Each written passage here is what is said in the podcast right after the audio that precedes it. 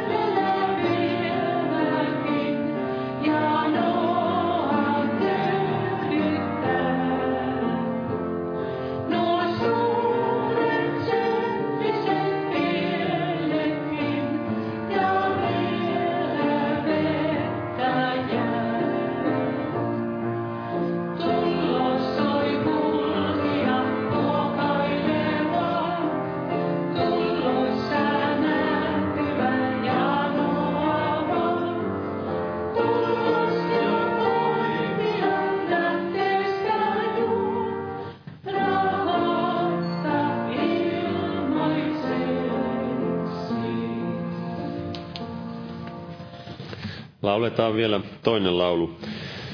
356.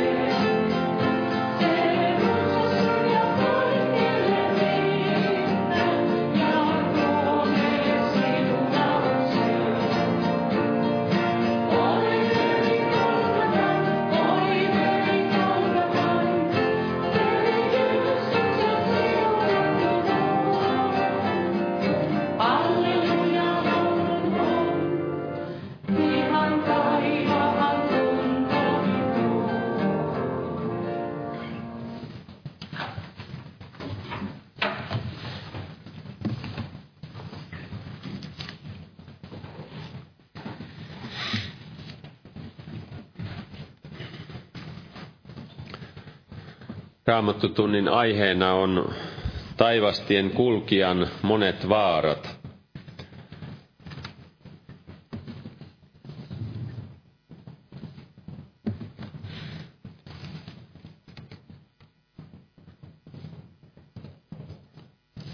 Ja Raamatussa on paljon kerrottu näistäkin vaaroista, mitä meillä taivastiellä on. Mutta luetaan tuosta ensimmäisen aikakirjan 28. luku. Ja siinä yhdeksäs jae.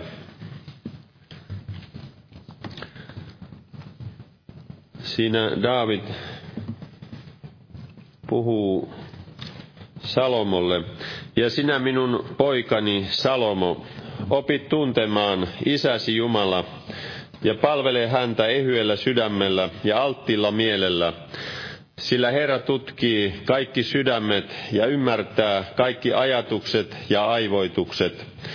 Jos häntä etsit, niin sinä löydät hänet, mutta jos luovut hänestä, niin hän hylkää sinut iankaikkisesti. Ja tämä sama nevo auttaa meitäkin tällä taivastiellä. Jos me opimme tuntemaan tämän saman Jumalan, minkä Daavid tunsi, se varjelee meidät tiellä. Tässä sanotaan, palvele häntä ehyellä sydämellä ja alttiilla mielellä, sillä Herra tutkii sydämet ja ymmärtää kaikki ajatukset ja aivoitukset. Ja kun me Herran yhteydessä vaelletaan, niin hän neuvoo meitä, hän ohjaa meitä.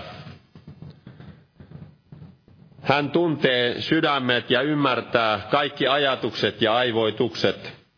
Välillä voi olla vaikea ymmärtää veljää tai siskoa, mutta on Jumala taivaassa, joka ymmärtää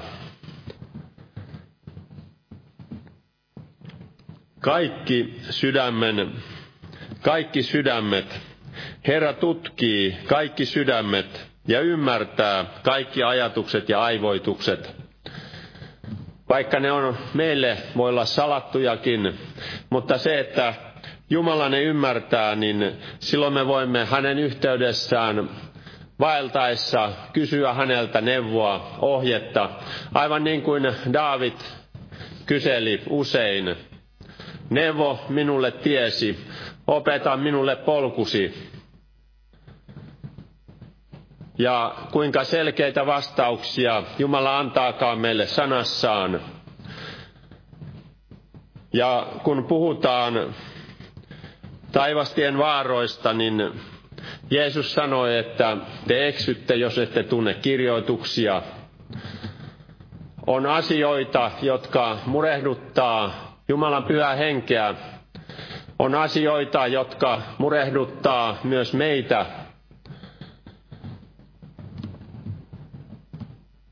Mutta jos me ymmärrämme, mitä on kirjoitettu Jumalan sanaan, niin silloin me tutkimme, mitä Jumala sanoo asioista, välittämättä siitä, mitä ihmiset ovat sanoneet tai mitä he ovat mieltä.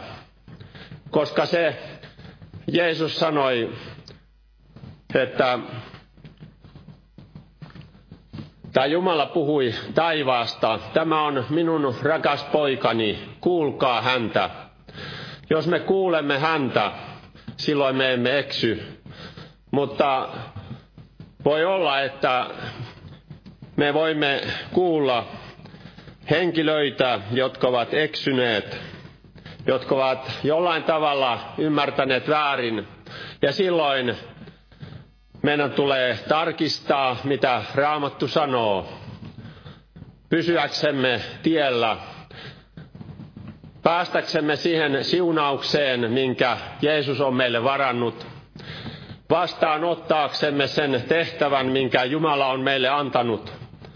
Meidän tulee uskaltaa nostaa asia, mikä tahansa se on, Jumalan eteen ja katsoa sitä sillä tavalla kuin on, se asia on, ja sitten seurata sitä Jumalan sanasta.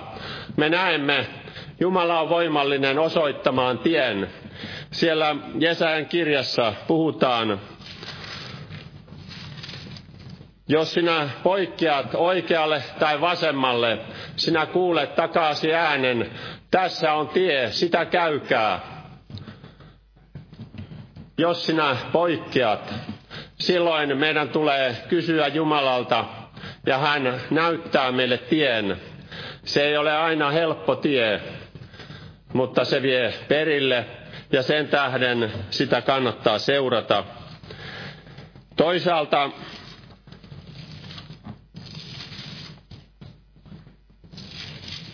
Monta kertaa raamattu sanoo, että älä pelkää. Ja muistan eräänkin veljen, hän ei ole enää keskuudessamme, mutta uskon, että hän vielä tulee. Hän kerran minulle sanoi, minulla oli taistelu, niin hän sanoi, että älä pelkää. Hän oli itse rukoillut autossa hän sanoi, että siinä oli hyvä rukoilla. Ja hän kääntyi Herransa puoleen. Mekin voimme ymmärtää sen, että Jeesus sanoi Johannes 10 ja siinä jakeessa 27. Minun lampaani kuulevat minun ääntäni, ääntäni, ja minä tunnen ne, ja ne seuraavat minua, ja minä annan heille iankaikkisen elämän, ja he eivät ikinä huku, eikä kukaan ryöstä heitä minun kädestäni. Minun isäni, joka on heidät minulle antanut, on suurempi kaikkia, eikä kukaan voi ryöstää heitä minun isäni kädestä. Me ymmärrämme, kuinka turvallista on vaeltaa Jeesuksen seurassa. Kaikkien niiden vaarojen keskellä, missä me vaellamme. Siellä Paavali luetteli vaaroja, joissa hän kulki siellä korittolaiskirjeessä. Ihan lyhyesti mainitsen siitä. Hän puhui ajallisista vastoinkäymisistä, mitä siellä hänellä oli. Toinen korittolaiskirja 11. luku, hän luetteli, kuinka hän oli vaaroissa virtojen vesillä – rosvojen keskellä ja heimon puolella, heimon puolelta, vaaroissa pakanain puolella, vaaroissa kaupungeissa ja erämaissa, vaaroissa merellä, vaaroissa valhe, valheveljen keskellä. Monenlaisia, tässä oli enemmän tällaisia ulkonaisia asioita, mutta oli myöskin nämä valheveljet. Meillä on myöskin hengellisiä vaaroja, mutta niissäkin Herra on voimallinen meitä auttamaan, varjelemaan ja johdattamaan. Me joudumme kohtaamaan vaikeita asioita matkallamme, mutta Jeesuksen kanssa me niistä selviämme. Hän on luvannut viedä perille saakka. Hän on voimallinen sen tekemään. Mutta monta kertaa hän puhdistaa meitä sanansa kautta, henkensä kautta, vie meitä tilanteisiin, jossa me joudumme etsimään häntä. Ja silloin hän ilmoittaa itsensä meille, kun me etsimme häntä. Amen. Täällä on näitä esirukouspyyntöjä.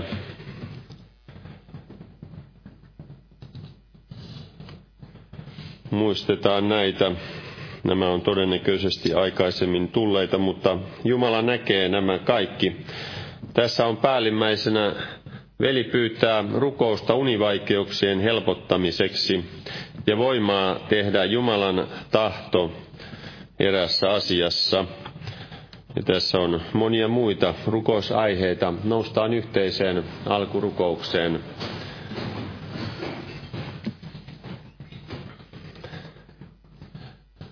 Kiitos Herra, että saamme olla yhdessä koolla sinun elävän sanasi ääressä. Kiitos Jeesus, että sinä olet täällä meidän keskellämme. Herra, kiitos Herra, sinä olet hyvä paimen, sinä kaitset laumaasi. Herra, eksyneet sinä tahdot tuoda takaisin, haavoittuneet sinä tahdot sitoa, heikkoja sinä tahdot vahvistaa, Murheellisia sinä tahdot lohduttaa, Herra. Herra, virvoita jokaista tänä iltana. Kohtaa niissä tarpeissa, mitä meillä itse kullakin on. Kiitos, Herra. Sinä olet ihmeellinen neuvon antaja. Sinä olet väkevä Jumala. Ja kiitos, että sinä pidät lupauksesi. Me saamme kurottautua niin kuin Paavali eteenpäin kohti sitä taivaallista näkyä, jonka sinä olet meille antanut, Herra, tuosta päämäärästä ja myös tehtävästä. Kiitos, Herra, että kirkastat meille sitä, mitä sinä tahdot tehdä meidän elämässämme, meidän seurakuntamme elämässä.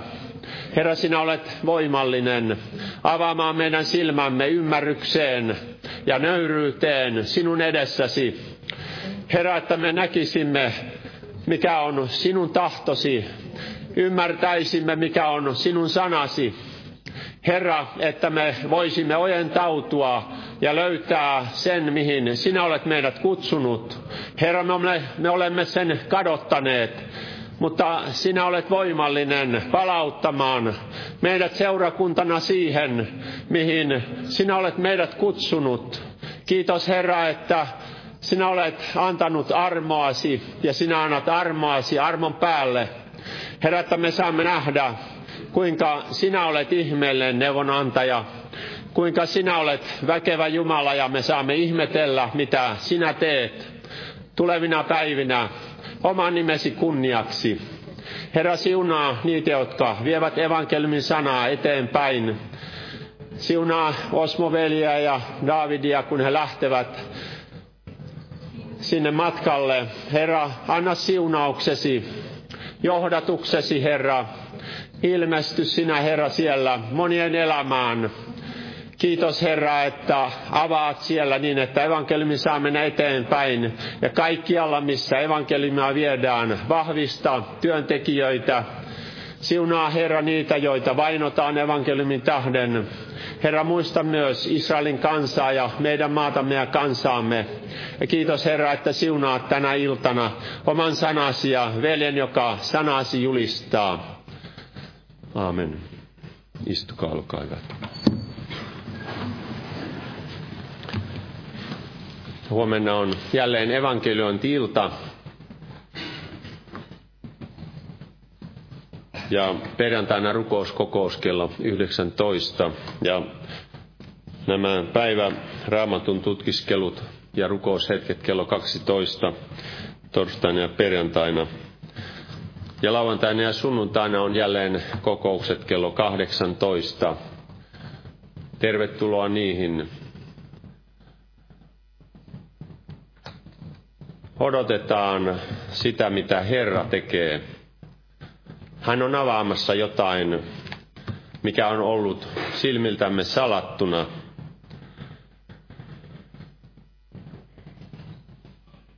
Lauletaan yhdessä laulu 435. Laulun aikana kannetaan vapaaehtoinen uhri. Jumala siunatkoon.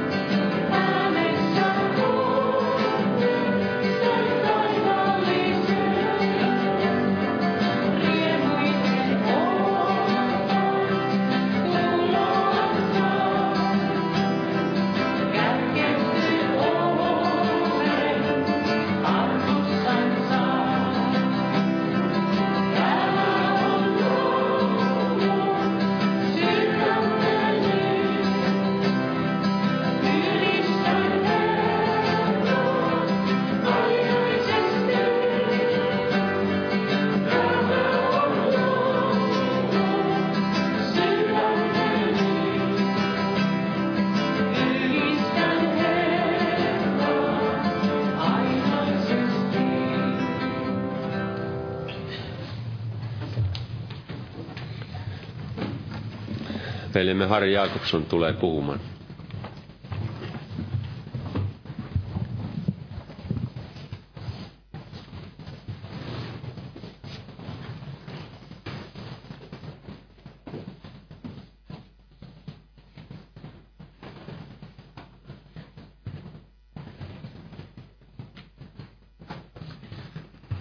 Rauhaa kaikille. Tämä aihe oli tällainen,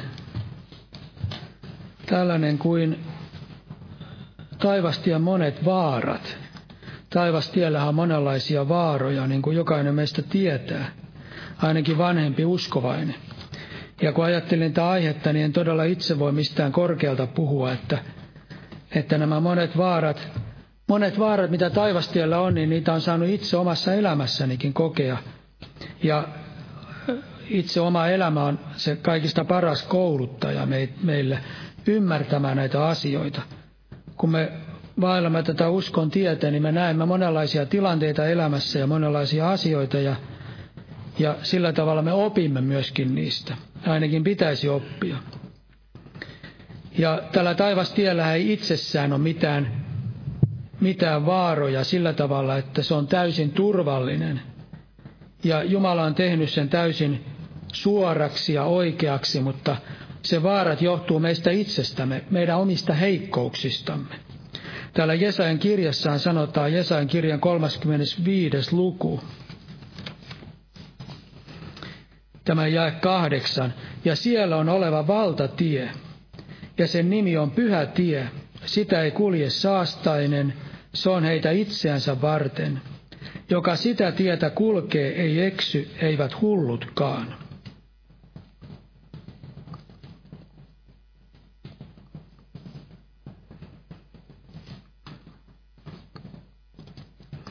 Eli täällä sanotaan, tässä puhutaan valtatiestä, mutta jos tarkkoja ollaan, niin kuin raamatussa meidän tulisi olla aina tarkka, aina katsoa sitä, että mitä joku asia tarkoittaa niin kuin oikeasti.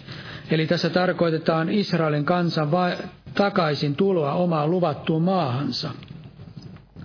Mutta uskon näin, että koska Jumala tällä tavalla johdattaa sitä kansansa omaan luvattuun maahan, niin samalla tavalla tämä taivastie on aivan samanlainen tie. Kun Jumala kääntää heidän kohtalonsa, niin silloinhan Jeesus tulee olemaan heidän messiansa ja, ja he kulkevat sitä todellista taivaallista tietä, jonka Jumala avannut Jeesuksessa Kristuksessa. Ja tässä sanotaan, että se tie on pyhä tie, ja sitä sanotaan, että eivät hullutkaan eksy siltä. Eli Jumala on tehnyt sen niin suoraksi ja niin selväksi ja sellaiseksi, että kenenkään ei tarvitse eksyä, ainakaan sen tähden, että hän ei voisi ymmärtää sitä, miten tätä taivastietä tulisi kulkea. Ihminen, joka eksyy, niin se johtuu sitten ihan muista asioista. Eli tällainen on pelastuksen tie. Mutta meidän omien heikkouksiemme tähden me joudumme monenlaisiin vaaroihin. Ja täällä Efesolaiskirjeen kuudes luku, jae 11. Tässä me näemme, mistä johtuu tällaiset meidän vaaramme, minkä tähden me joudumme tällaisiin erilaisiin vaaroihin.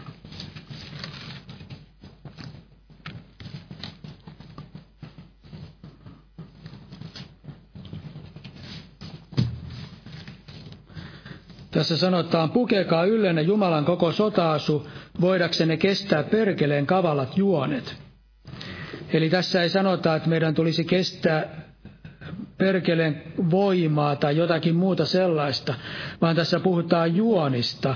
Eli sieluvihollisella ei ole mitään valtaa uskovia, uskovien nähden, jotka vaeltavat taivaallista, tätä taivastietä, koska Jeesus on paljon voimakkaampi. Jumala on voimakkaampi. Vihollisella ei ole voimaa voittaa yhtäkään uskovaista.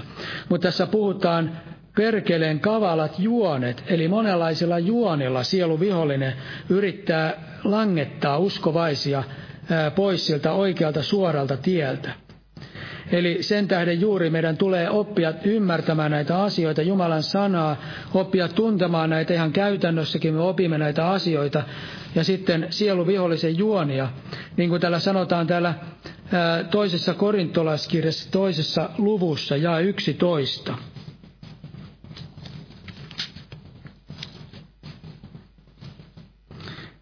Täällä sanotaan, ettei saatana pääsisi meistä voitolle, sillä hänen juonensa eivät ole meille tuntemattomat. Eli vihollisen juonet eivät ole meille tuntemattomat. Ne on sellaisia, joita me voimme tuntea ennen kaikkea Jumalan sanasta. Koska sielu vihollinen on sama edelleen, niin kuin oli silloin, kun paratiisissa vihollinen sai ihmisen lankeamaan. Eli samalla tavalla niin kuin Jumala on muuttumaton, täydellinen, pyhä, niin samalla tavalla tämä sielu vihollinen toimii samoilla periaatteilla kaikkina aikoina. Ja raamatusta me voimme löytää niitä periaatteita, että me tunnemme, mitkä ovat nämä vihollisen kavalat juonet, että me lankeaisi niihin. Sen tähden raamattuun on myöskin kirjoitettu näitä. Paavalihan puhui korintolaisillekin siitä, että isämme olivat pilven alla ja kulkivat meren poikki ja niin edelleen. Ja sitten hän puhui niistä kiusauksista ja vaikeuksista ja kaikista niistä vaaroista, mitä heidän tiellensä tuli siellä erämaassa. Ja siellä Paavali sanoi, että tämä on kirjoitettu sitä varten, että meitä varten, joille maailman aikojen loppukausi on tullut, että me himoitsisi pahaa ja että me näkisimme ne asiat, mitä Israelin kansalle tuli, minkälaisia vaaroja heillä oli, että me voisimme itse välttää niitä kaikkia asioita. Ja raamattuun on kirjoitettu nimenomaan niitä asioita sitä varten, että me näistä asioista oppisimme, kun me kuljemme tätä taivastietä. Ja tämä aihe on hyvin laaja, että jos tätä perusteellisesti lähtee tutkimaan, niin siinä menee vaikka kuinka paljon aikaa ja, ja siinä ei mikään aika riitä. Eli mainitsen tai puhun vain tällaisista pääasioista, jonkinlaisista yleisistä periaatteista. Ja eräs tällainen sieluvihollisen pääperiaate, millä tavalla vihollinen yrittää saada jokaisen uskovaisin pois siltä Jumalan sanan tieltä on se, että hän yrittää erottaa uskovaiset Jeesuksesta, rististä ja sanasta. Eli nämä kolme asiaa Jeesuksesta, rististä ja sanasta. Ja saatanan tarkoitus on viedä ihminen siihen paikkaan, mihinkä itse on menossa, eli helvettiin. Eli ei ole kysymys mistään pienistä asioista, vaan on kysymys elämästä ja kuolemasta. Mihinkä me menemme, mihinkä me päädymme, minne meidän tiemme johtaa, pääsemmekö me eräänä päivänä perille. Sen tehdä on tärkeää ymmärtää, että on monenlaisia vaaroja tällä uskon tiellä. Ja täällä hebrealaiskirjeen 12 luku. Tässä sanotaan, niin kuin tämä on monta kertaa täällä luettu, Sanotaan sen tähden, kun meillä on näin suuri pilvi todistaja ympärillämme, pankaamme mekin pois kaikki, mikä meitä painaa, ja synti, joka niin helposti meidät kietoo, ja juoskaamme kestävinä edessämme olevassa kilvoituksessa, silmät luotuina uskon alkajan ja täyttäjään Jeesukseen. Eli tässä on tällainen eräs periaate, millä tavalla ää, mikä meillä tulisi olla. Niin kuin äsken mainitsin, että vihollisen tarkoitus on erottaa meidät viedä meidät niin kuin sivuun Jeesuksesta, katsomasta Jeesukseen. Ja tässä puhutaan siitä, miten vanhan liiton pyhillä, miten he vaelsivat edellisessä luvussa, ja sitten meillä on suuri pilvi todistaja, ja, ja samalla tavalla niin kuin hekin vaelsivat, niin meidänkin tulisi vaeltaa panna pois se, mikä, on, mikä painaa ja synti, joka kietoo, mutta sitten sanotaan silmät luotuina uskon alkaja ja täyttäjä Jeesukseen. Eli tämä on se periaate, että meidän tulisi katsoa Jeesukseen, silmät luotuina Jeesukseen. Ja itse tiedän ihan omasta kokemuksesta, että sielu vihollinen kaikella tavalla yrittää meitä kääntää meidän katseemme kaikkeen muuhun kuin Jeesukseen, luottamaan johonkin muuhun ja katsomaan johonkin muuhun. Eli Raamattu kehottaa meitä nimenomaan katsomaan Jeesukseen, ja tässä sanotaan uskon alkajaan ja täyttäjään. Eli Jeesuksesta meille tulee se usko, kun me katsomme häneen. Hän on se uskon alkaja, hän on myöskin uskon täyttäjä. Ja myöskin sanotaan täällä hebrealaiskirjeessä, hebrealaiskirje nimittäin kolmannessa luvussa. Täällä sanotaan sentään ne pyhät veljet, jotka olette taivaallisesta kutsumisesta osalliset, kiinnittäkää mielemme meidän, mielenne meidän tunnustuksemme apostolin ja ylimmäisen pappiin Jeesukseen. Eli kehotetaan kiinnittämään mielensä Jeesukseen. Eli tämä on se tärkeä asia, että me voimme pysyä sillä taivastiellä ja että me selviämme voittajana perille asti, että me luotamme Jeesukseen ja katsomme Jeesukseen. Ja täällä Matteuksen evankeliumin 14. luku, tässä on sellainen tietynlainen tavalla tämmöinen esimerkki siitä Jeesuksen katsomisesta. Tämä voi olla myöskin meille semmoinen esikuvallinen esimerkki. Täällä 27. luku ja 14. luku ja 27.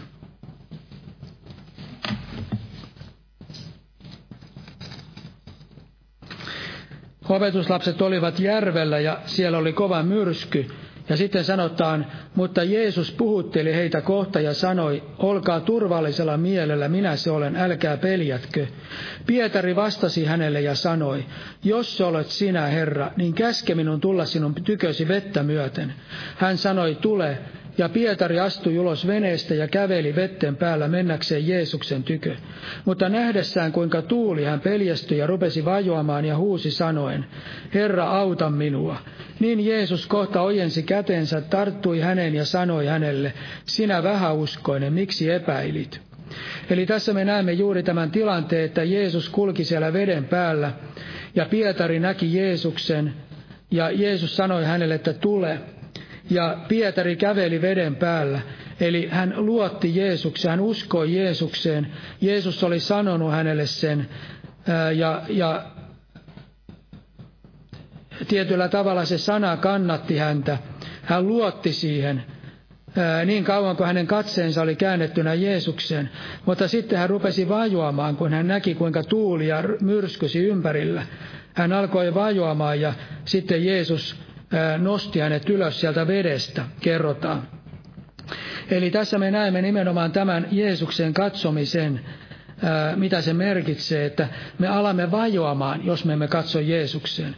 Mutta jos me katsomme Jeesukseen, niin silloin me pysymme pinnalla siinä uskon elämässä. Ja tämä Jeesuksen katsominen, mitä se oikeastaan on? Olen joskus miettinyt sitä, mitä on katsominen Jeesukseen onko se Jeesuksen kuvittelemista tai jotakin muuta. Ja sitäkin se määrätys mielessä saattaa olla. Ainakin itse monta kertaa ajattelen Jeesusta, niin mielessäni ajattelen Jeesusta. Tulee tietynlainen kuva Jeesuksesta.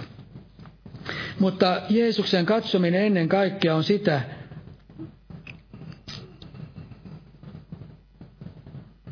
sitä, että me tai voidaan sanoa, mitä Jeesukseen katsominen ei ole.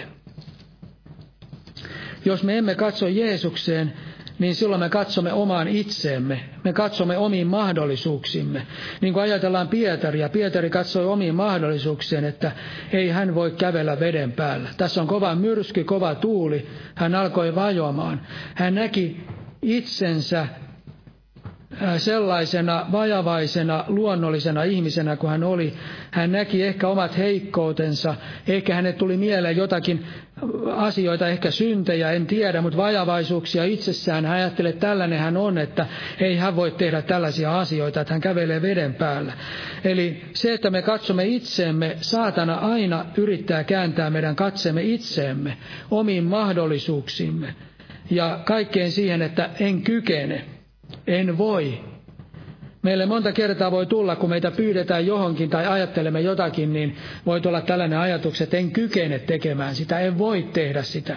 Totta kai meillä voi olla, täytyy olla myöskin sellainen terve, raitis usko sillä tavalla, että on asioita, mihin me emme todella kykene hengellisesti.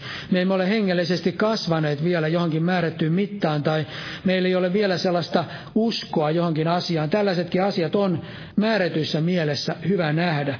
Mutta periaatteessa tämä, että me katsomme itsemme ja ajattelemme, että me kykene ja me olemme heikkoja, me näemme sen oman heikkoutemme, emme selviä, niin silloin me katsomme itseemme. Mutta Jeesuksen katsominen on sitä, että me katsomme hänen mahdollisuuksiinsa. Hän voi auttaa minua, hän voi tehdä tämän asian. Hän voi antaa minulle voiman tässä tilanteessa, tässä vaikeassa tilanteessa, mikä tulee. Jokainen vanhempi uskovainen varmaan on huomannut joskus elämässään juuri tällaisen tilanteen, että hän voi tehdä tämän asian. Hän voi auttaa tässä tilanteessa. Ja sitten Herra todella on auttanut. Hän on auttanut siinä tilanteessa ja vaikuttanut erikoisella tavalla, että siitä tilanteesta on selvitty ja, ja Herra on antanut apua siinä tilanteessa, kun me luotamme hänen mahdollisuuksiinsa.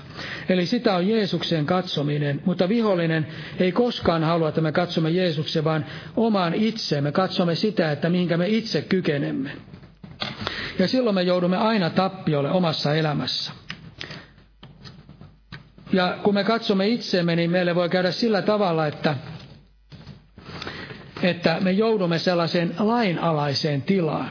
Me joudumme lainalaiseen mielen tilaan, ja se lainalainen mielentila on sitä, että me sitten yritämme selvitä itse. Ja kun me yritämme selvitä itse, niin silloin me väsymme, ja silloin voi käydä sillä tavalla, että me kompastumme. Eli lankeamme. Ja Raamattu sanoo näin, että sillä kaikki, jotka perustautuvat lain töihin, ovat kirouksen alaisia.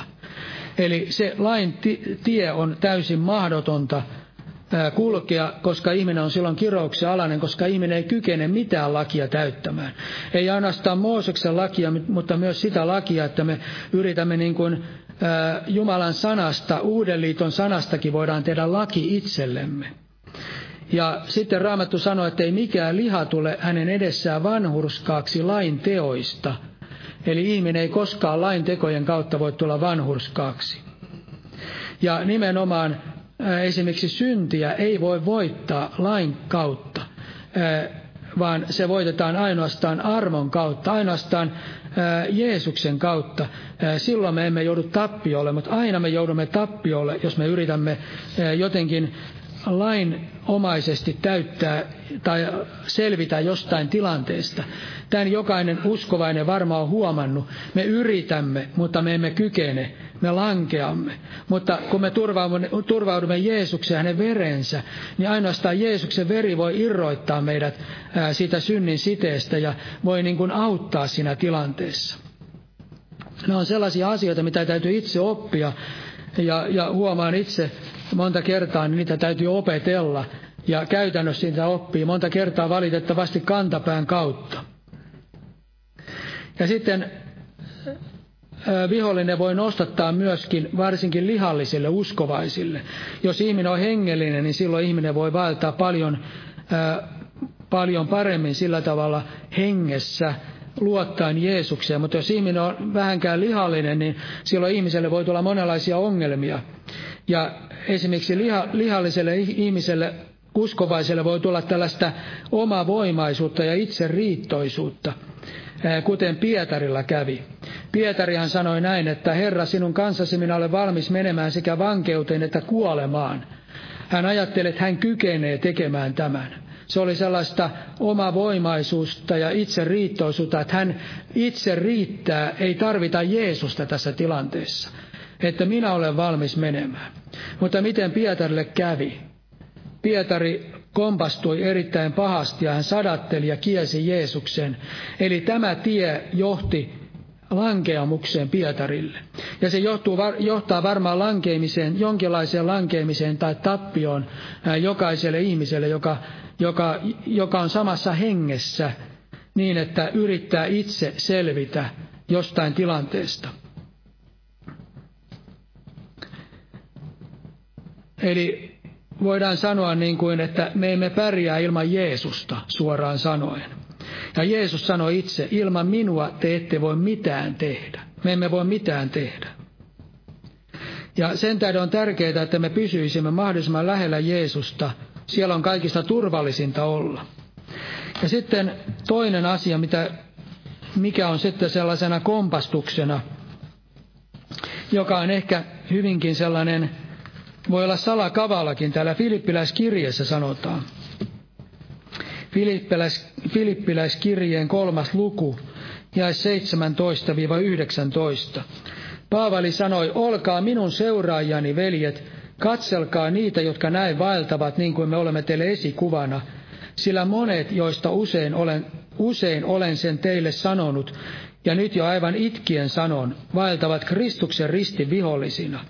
Heidän loppunsa on kadotus, vatsa on heidän Jumalansa, heidän kunnianaan on heidän häpeänsä ja maallisin on heidän mielensä. Eli Paavali puhui uskovaisista, jotka vaelsivat taivastietä pitkin, mutta he olivat joutuneet elämässään, ää, elämässään he olivat eksyneet jollain tavalla ja sillä tavalla, niin kuin tässä sanotaan, että he vaeltavat Kristuksen ristin vihollisina. Ja sanotaan, että heidän loppunsa on kadotus. Eli uskovainen voi vaeltaa ristin vihollisena, vaikka uskovainen on tullut usko eränä päivänä, saanut kokea uudesti syntymisen. Ja tässä on kysymys siitä, että vihollinen nimenomaan yrittää erottaa meidät rististä. Ja tämä risti merkitsee sitä, että me olemme kuolleet Kristuksen kanssa. Se tarkoittaa lihan kuolemaa. Sillä meidän lihamme on sellainen, että se ei koskaan haluaisi millään tavalla kuolla – liha kammoksuu kaikkia kuolemista. Kun ajattelee miksi paastoamista, jos haluamme paastota ja, ja, ja, ja sillä tavalla itseämme painaa alas, niin ei ihmisen liha koskaan, niin kuin eräs veli sanoi, että hän kävelee vaikka kuinka pitkän matkan, kuin mieluummin kuin paastuu. Eli tällainen meidän lihamme on. Lihamme tekee jotakin mieluummin, kun jollain tavalla haluaa, itse, haluaa jotenkin painaa sitä lihaa alasta ja kuolettaa sitä lihaa. Eli ihmisen liha on sellainen, että se ei haluaisi koskaan kuolla. Ja, tämä, ja, ja se on sellainen asia, että, että se tarkoittaa tämä risti nimenomaan sitä lihan kuolemista. Ja sielu vihollisen tarkoitus nimenomaan se, että meidän lihamme, me emme, me emme rakastaisi ristiä tai me vihaisimme ristiä mieluummin. Ja me olisimme ristivihollisia, Eli me emme haluaisi, että meidän lihamme kärsisi tai että meidän lihamme kuolisi. Ja Jeesus kuitenkin sanoi näin, että jos joku tahtoo minun perässäni kulkea, hän kieltäköön itsensä ja ottakoon ristinsä ja seuratkoon minua. Ja Jeesus sanoi vielä jossain kohtaa, että ottakoon joka päivä ristinsä. Eli Jeesus nimenomaan tarkoitti sitä, että tämä näin ymmärrän, että se tarkoittaa nimenomaan sitä, että uskon tie ei ole ainoastaan sellaista tietä, että me kuljemme jotenkin niin kuin yritämme sanan mukaan kulkea, vaan se merkitsee myös sitä lihalle kuolemista. Se merkitsee sitä ristiä, että lihan tulisi olla ristillä. Ja risti merkitsee nimenomaan sitä, että me kysymme aina Jumalan tahtoa kaikissa tilanteissa – emmekä ää, ennemmin kuin omaa tahtoa. Jos meillä on joku asia, mitä me haluaisimme tehdä, niin me voimme kysyä, että onko se Jumalan tahto, ja sanomme Herralle, että minä haluan tehdä sinun tahtosi, osoita sinun tahtosi, että me voisimme sinun tahtosi tehdä, niin silloin se on sitä, että me valitsemme sen tien, joka ei ole meidän lihan tie, vaan se on se tie, mikä on Jumalan tahdon mukainen tie. Eli aina jos me kysymme Jumalan tahtoa, niin se on sitä ristin tietä.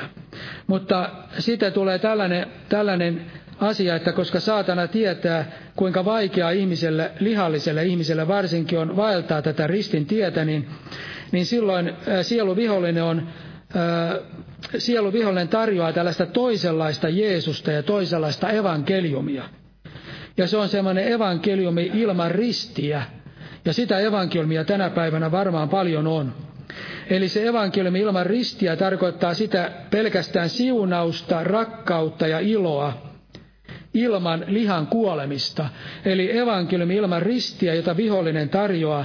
Ja se on nimenomaan sellaista, että ei tarvitse niin sellaista tehdä, ei tarvitse vaeltaa niin tiukasti tätä uskon tietä ja niin edelleen, vaan voimme olla iloisia ja voimme, Jeesus on rakkaus ja kaikkea tällaista tähdennetään ja painotetaan ennen kaikkea. Totta kai Jeesus on rakkaus, mutta tähdennetään niitä asioita, missä ei tarvitsisi jotenkin kieltää sitä itseänsä tai ei tarvitsisi tehdä Jumalan tahtoa niinkään, vaan voimme tehdä oman tahtomme mukaan. Sen mukaan, mikä meistä itsestämme on hyvää ja mukavaa.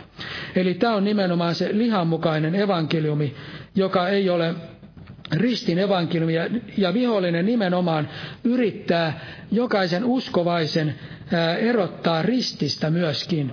Ja tämä ristin evankeliumi, tai lihan mukaan evankeliumi esimerkiksi on nimenomaan tämä menestysteologian evankeliumi. Mutta ajattelin sitä, että se voi olla hyvin lähellä meitä jokaista, että meidän ei tarvitse ajatella, että se on jossain tuolla Beni Hin tai joku muu, että siellä se on maailma, maapallon toisella puolella, vaan se voi olla täällä ihan hyvin lähellä meitä itseämme. Eli se ristitön evankeliumi on jokaisen meidän vaarana ja jokaista vihollinen yrittää viedä meidät nimenomaan siihen. Se on semmoinen helpompi evankeliumi. Ja sitten jos me menemme sellaiseen hengessä, alamme langeta vähitellen siihen, niin sitten me alamme sitten ajautua niiden ihmisten joukkoon, jotka myöskin ajattelevat samalla tavalla. Ja joudumme sitten ihan, voimme joutua ihan eksyksiin siinä uskon elämässä. Ja sitten eräs asia, millä vihollinen myöskin yrittää erottaa meitä, mistä vihollinen yrittää erottaa meitä on Jumalan sanasta ja nimenomaan terveistä Jumalan sanasta. Esimerkiksi jos ollaan jossakin väärässä evankeliumissa, niin, niin kyllähän sielläkin puhutaan Jumalan sanaa ja se Jumalan sana voi olla hyvinkin oikeakin.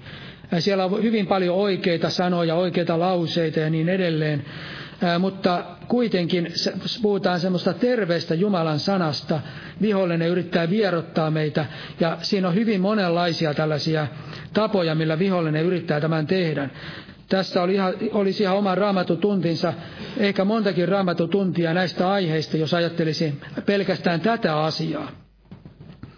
Ja muistan itse uskon elämän alussa, niin sielu, anteeksi Jumala, Jumalan pyhä henki kirkasti tämän asian, että Jumalan sanan tai raamatun arvovallan, että kuinka suuri on raamatun arvovalta, että raamatulla on Jumalan arvovalta.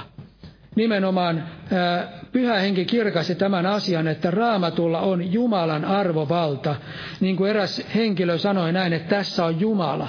Jumalahan ei ole tämä kirja, mutta voidaan sanoa, Jumala on sana. Jeesus Kristus on sana ja sana oli Jumala, niin kuin Raamattu sanoo. Eli sanalla on jumalallinen auktoriteetti ja jumalallinen valta, arvo, arvovalta. Eli tämä Jumalan sana ei ole mitä vaan.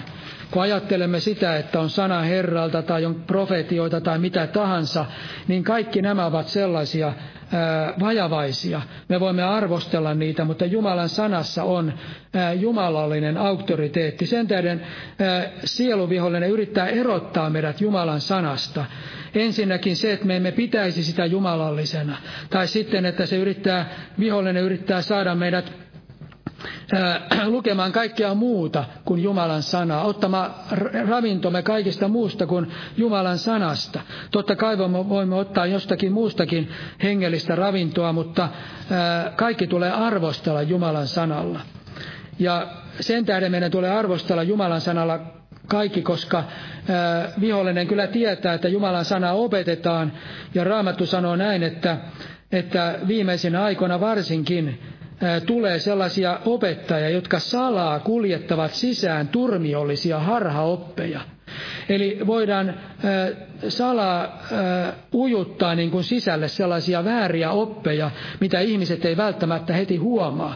Siellä puhutaan Jumalan sanaa, voidaan puhua jopa rististä ja Jeesuksesta ja pelastuksesta ja niin edelleen, mutta sitten siellä on jotakin sellaista, mikä on sanan vastaista tai jotakin ihan, ihan sellaista väärää tai jotakin sellaista, millä, minkä kautta sitten sielu vihollinen yrittää viedä sen ää, raittiin oikean, terveen Jumalan sanan tien aivan johonkin väärään suuntaan.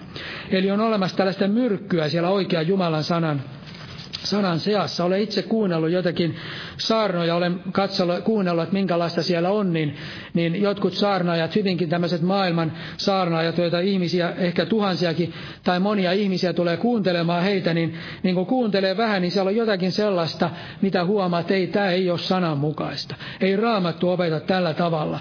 Eli sinne sivuun pannaan, su, sujautetaan sellaisia asioita. Ja jos me emme tunne raamattua, tunne Jumalan sanaa, niin me voimme ottaa täydestä ne asiat. Sen teidän on tärkeää, että me oppisimme tuntemaan Jumalan sanaa ja, ja vihollinen yrittää nimenomaan ää, erottaa meidät Jumalan sanasta, että me sitä lukisi. Eli kun me luemme Jumalan sanaa, niin täällä me löydämme Kristuksen. Monet ajattelevat, että he haluaisivat nähdä Kristuksen ilmestyksessä. Monet haluaisivat jotakin ää, tietoa Jumalasta, semmoista ylimääräistä tietoa, ilmestystietoa tai jotakin muuta. Mutta ää, kaikki tämä tieto on toisarvoista ja voi olla jopa ihan täyttä eksytystä. Eli Jumalan sana on ainoa, joka on täydellistä Jumalan sanaa. Totta kai ää, alkukieli on ja sitten suomen kieli, mutta, mutta voidaan sanoa, että tämäkin käännös on aika hyvä käännös. Ja pyhä henki tämän sama, ta, sanan sitten kirkastaa, että me ymmärrämme oikein tätä Jumalan sanaa, jos joku ei ole käännetty ihan täydellisesti. Ja tämä on kuitenkin hyvä käännös. Eli kun me luemme Jumalan sanaa, me löydämme sieltä Kristuksen. Ja Jeesus puhuu meille nimenomaan sanansa kautta. Että se meidän tulee muistaa. Ja kun me haluamme olla Jeesuksen jalkojen juuressa, niin kuin lauletaan ja puhutaan, niin se tarkoittaa sitä, että me luemme Jumalan sanaa. Koska Jumalan sanan kautta Jeesus puhuu meille. Hän puhuu meille nimenomaan sanansa kautta.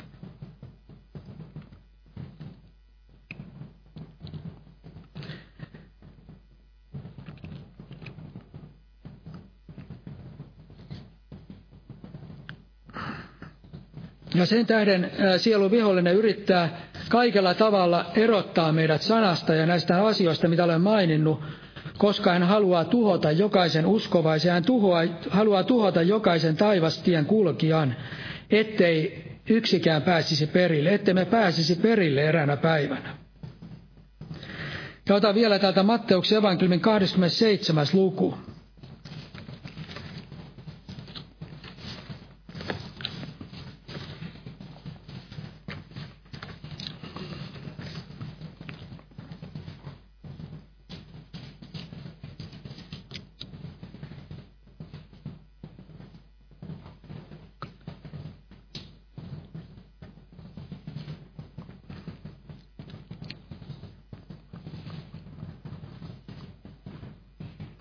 Täällä sanotaan jae 50. Niin Jeesus taas huusi suurella äänellä ja antoi henkensä, ja katso temppelin esirippu repesi kahtia ylhäältä alas asti. Ja maa järisi ja kalliot, halkesivat, ja haudat aukenivat, ja monta nukkuneiden pyhien ruumista nousi ylös. Eli tässä me näemme, miten Jeesus antoi henkensä. Ja kun hän antoi henkensä, niin sanotaan, että temppelin esirippu repesi kahtia ylhäältä alas asti. Eli me nähdään tässä kolkatan Jeesuksen ristin voiman ja kolkatan voiman. Jeesuksen ristin kautta tie avautui taivaaseen tie avautui kaikkein pyhimpään. Jumala avasi sen tien. Eli meillä on avattu tie kaikkein pyhimpään ja se oli varmaan voimallinen avaus. Se ei ollut varmaan mikään sellainen, että semmoinen hitaasti se taivas, se temppeli esirippu repesi, vaan se varmaan reväistiin rikki. Se tarkoittaa sitä, että Jeesuksen ristin työ oli sellainen, joka kelpasi isälle ja sen kautta Jumala täytti kaiken sen, mitä tarvittiin, että jokainen ihminen pääsee sinne perille taivaaseen. Ja se tie on täydellisesti auki. Eli tämä taivastie ei ole mitään sellainen, että se olisi raollaan se ovi, vaan se on apposen auki se ovi. Se on jokaiselle meille auki. Ja siellä jossain sanotaan, että, että me runsain määrin pääsisimme sinne perille. En muista, miten se sanotaan. Runsain määrin pääsisimme taivasten valtakuntaan. Tämä avaa jotenkin tämä ajatus. Eli taivaaseen pääseminen on runsasta. Se on sellaista sellaista, että me todella päästään sinne, koska Jumala on sen voimallisella kädellä avannut tämän tien. Ja tässä me näemme myös sen, että, että kun Jeesus siellä antoi henkensä, niin myöskin kuolema voitettiin. Siellä sanotaan, että haudat aukenivat ja monta nukkuiden ja pyhiä ruumista nousi ylös. Eli tässä me näemme, kuinka voimallinen on Jeesuksen ristin työ ja kuinka voimallinen on tämä Kolkatan työ. Eli tämä voi avata ja on avannut meille täydellisesti tien taivaaseen. Meillä on jokaisella pääsy sinne. Me jokaisen, jokainen voimme päästä sinne, koska hän, hänen voimallaan, hänen vanhurskaudellaan, hänen kaikella sillä, mitä Jeesus on, niin se Jeesus on tie sinne taivaaseen ja hänen armollaan me pääsemme sinne taivaaseen. Ja sielun vihollinen ei voi meitä estää pääsemästä taivaaseen. Ainoastaan juonellaan hän yrittää erottaa meidät siitä tiestä. Hän yrittää erottaa meidät Kristuksesta, siitä rististä ja siitä Jumalan sanasta ja kaikesta siitä Jeesuksen veren voimasta ja kaikista niistä jumalallisista totuuksista, mitä Raamattu meille ilmoittaa.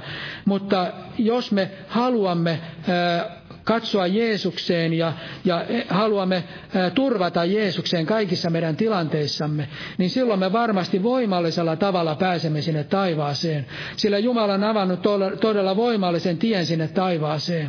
Ei mitään sellaista heikkoa tietä, ei mitään sellaista, että me juuri ja juuri pääsemme perille. Tosin vanhu, Raamattu sanoo, että vanhurskas vaivoin pelastuu, mutta sillä ei tarkoiteta sitä, että vanhurskas pelastuu vaivoin niin, että Jeesus ei olisi voimallinen pelastamaan kunnolla vanhurskasta, vaan se tarkoittaa sitä, että me olemme monissa vaaroissa, monia kiusauksia, monia ahdistuksia meille tulee. Sen tähden voidaan sanoa myöskin näin, sekin on tosi asia, että vanhurskas vaivoin pelastuu, koska ää, koska vihollinen on meillä suuri ja maailman voima ja kaikki tämä lihavoima on suuri. Mutta kun me turvaamme Jeesukseen, niin silloin me varmasti pääsemme perille, koska se on niin voimallinen ja niin valtava se pelastus, minkä Jumala on valmistanut Jeesuksessa Kristuksessa. Aamen. Noustaan ylös ja rukoillaan vielä. Kiitos Herra sinun armostasi. Kiitos Herra, että sinä avasit todella tien taivaaseen. Ja kiitos, että heikoinkin Jumala lapsi pääsee sinne, Herra Jeesus. Auta meitä enemmän ja enemmän katsomaan sinun ja turvaamaan sinuun, luottamaan sinun ja luottamaan sinun sanasi, Herra Jeesus. Kiitos ja ylistys sinulle. Kiitos Herra veresi voimasta, Herra Jeesus. Ja siunaa seurakuntaasi, siunaa Jeesus, Osmo veliä ja siunaa myöskin Davidia, joka menee sinne Etelä-Amerikkaan, Herra Jeesus. Vahvista heitä armossasi ja Herra siunaa Bolivian seurakuntaa, perun uskovaisia. Siunaa kansasi Israelia, siunaa Suomen esivaltaa. Kiitos ja ylistys sinulle Jeesuksen nimessä. Aamen. Istukaa, olkaa hyvä.